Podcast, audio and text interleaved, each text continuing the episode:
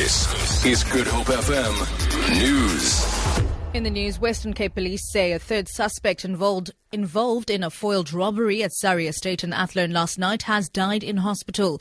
A 43-year-old officer was also shot and wounded in the leg and is receiving treatment in hospital.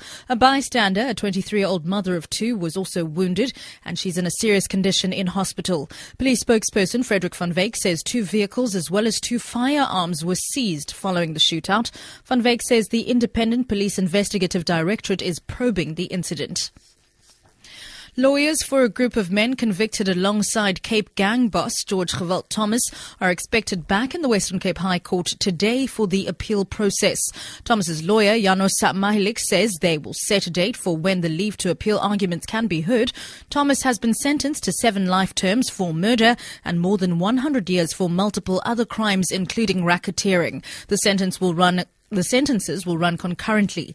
6 of his co-accused were sentenced to life imprisonment and the rest received sentences ranging between 12 and 25 years for multiple crimes.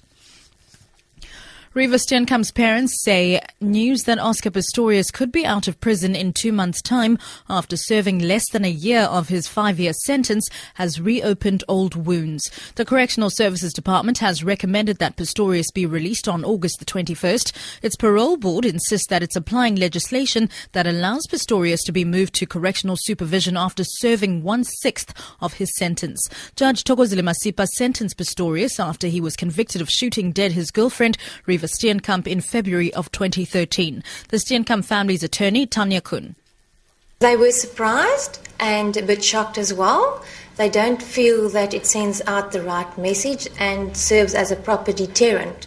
They have forgiven Oscar Pistorius. They've said that many times. They don't want him to suffer. However, the message that is sent to society must be the correct one.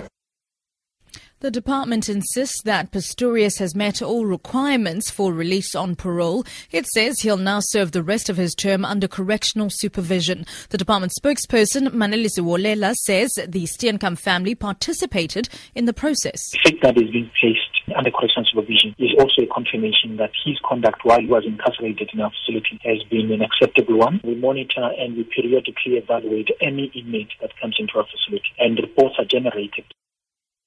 And finally, Australia Soccer Supremo Frank Lowy says he would welcome a parliamentary inquiry into the country's failed bid for the 2022 Soccer World Cup. This comes amid a major corruption scandal engulfing world soccer governing body FIFA.